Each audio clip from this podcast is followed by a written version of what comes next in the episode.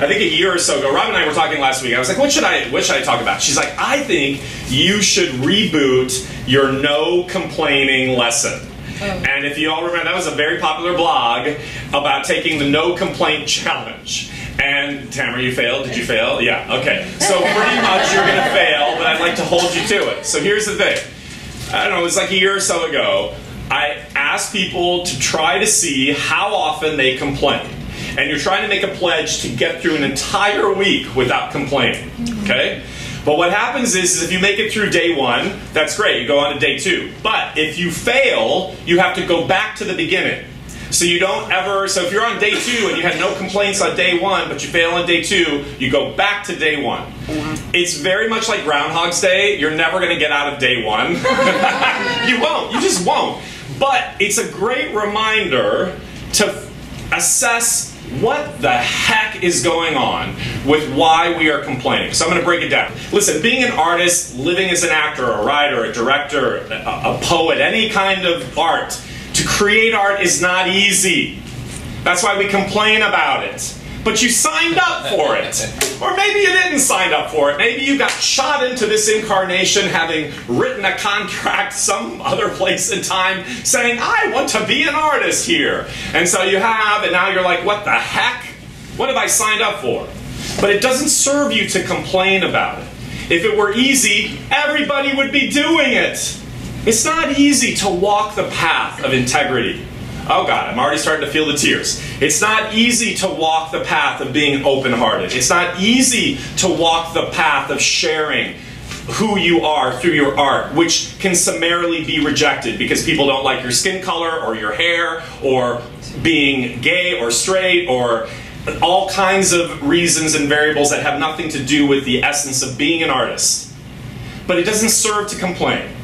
So I think there's also something really beautiful about the hero's journey, if you know anything about Joseph Campbell, is that you would have never left home if there wasn't a part of you that wanted to seek out into the world and start journeying to figure yourself out. That's the purpose of art, and that's why you're doing it. So let's see about this aspect of not complaining because it's not easy. I don't think it should be. Number two, I had an epiphany last night writing this lesson. So I always think, like, especially with my best friend or something, he's in, you all know Nicola, he's in Europe right now, but I think it's really funny because when I'm talking to someone, I invariably start complaining, and then I see their eyes glaze over because what are they doing? They're waiting for me to shut up so they can do what? Complain! Yes, we did it on the phone yesterday. I was complaining, and then he took a beat, and then off he went to the races. so here was the crazy thing that I had this epiphany about. So I was at a cafe, because I'm working on another book right now, and I was at a cafe, and I heard this actress in the corner subjecting this poor man for four, I swear to God, she took one breath and went, just went flying for 45 minutes on a complaining jaunt about every, I can't get nature, can't get this, da, da, da, I should have gotten that, but I didn't want that. And I was just like pretending to time. I was so repulsed and intrigued and like it brought up all my own shit. And then I thought, oh my God. I came home and I had this epiphany yesterday. I have written a whole chapter in my book complaining about this woman complaining. So this is so insane how we are so pulled into the habituated way of bitching about what isn't working in our life. Which leads me to point three. We think complaining legitimizes us in your creative life, that it gives you support or validates you. It does not. It doesn't. Number four, this is so true. Every time I complain, the creativity, the aha, the light bulb that I have, that uh, uh, you know, created some sort of epiphany for me to move forward with. As soon as I start complaining about it, what happens? It goes away. Yeah, it just flew away. Sometimes never to return again. So every time you have some sort of, you're plugged into something that creates a what? Don't do that to it. Actually, maybe you should do that and you'll start to see, like, oh my gosh, I'm complaining my inspiration away.